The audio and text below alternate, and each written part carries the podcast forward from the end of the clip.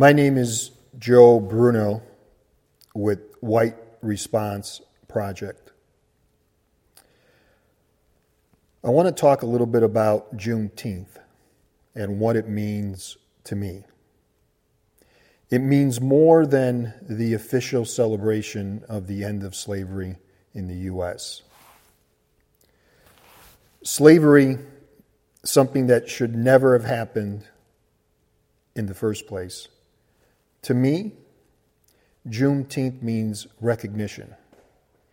Recognition to all of the kidnapped black and brown people that were transported on slave ships across the ocean in the transatlantic slave trade. To those that were thrown overboard on the journey, to those that died in the belly of the ship, to the millions that perished, to all the enslaved people on plantations, in cotton fields and sugarcane fields and other cash crop fields, to all the black and brown people that were classified as three fifths of a person in the U.S. Constitution, classified as less than human hunted down with wanted posters, subject to redlining, housing discrimination, unlawful search and seizures, profiling, underfunded education, limited access to health care, subject to job restrictions, told where to travel by a little green book.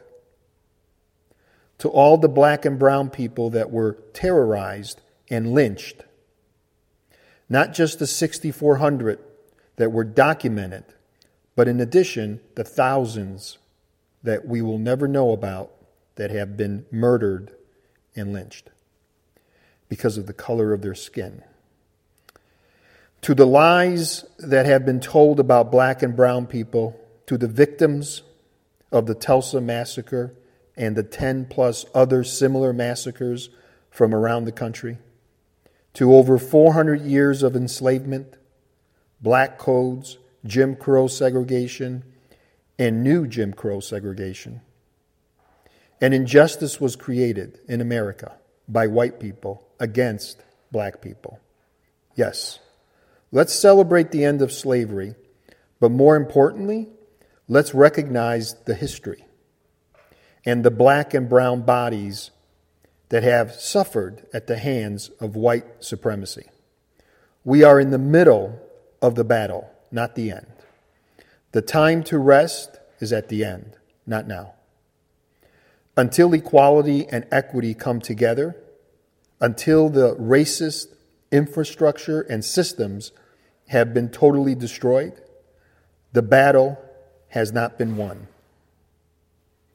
Slavery, by another name, is still slavery. Joe Bruno with White Response Project.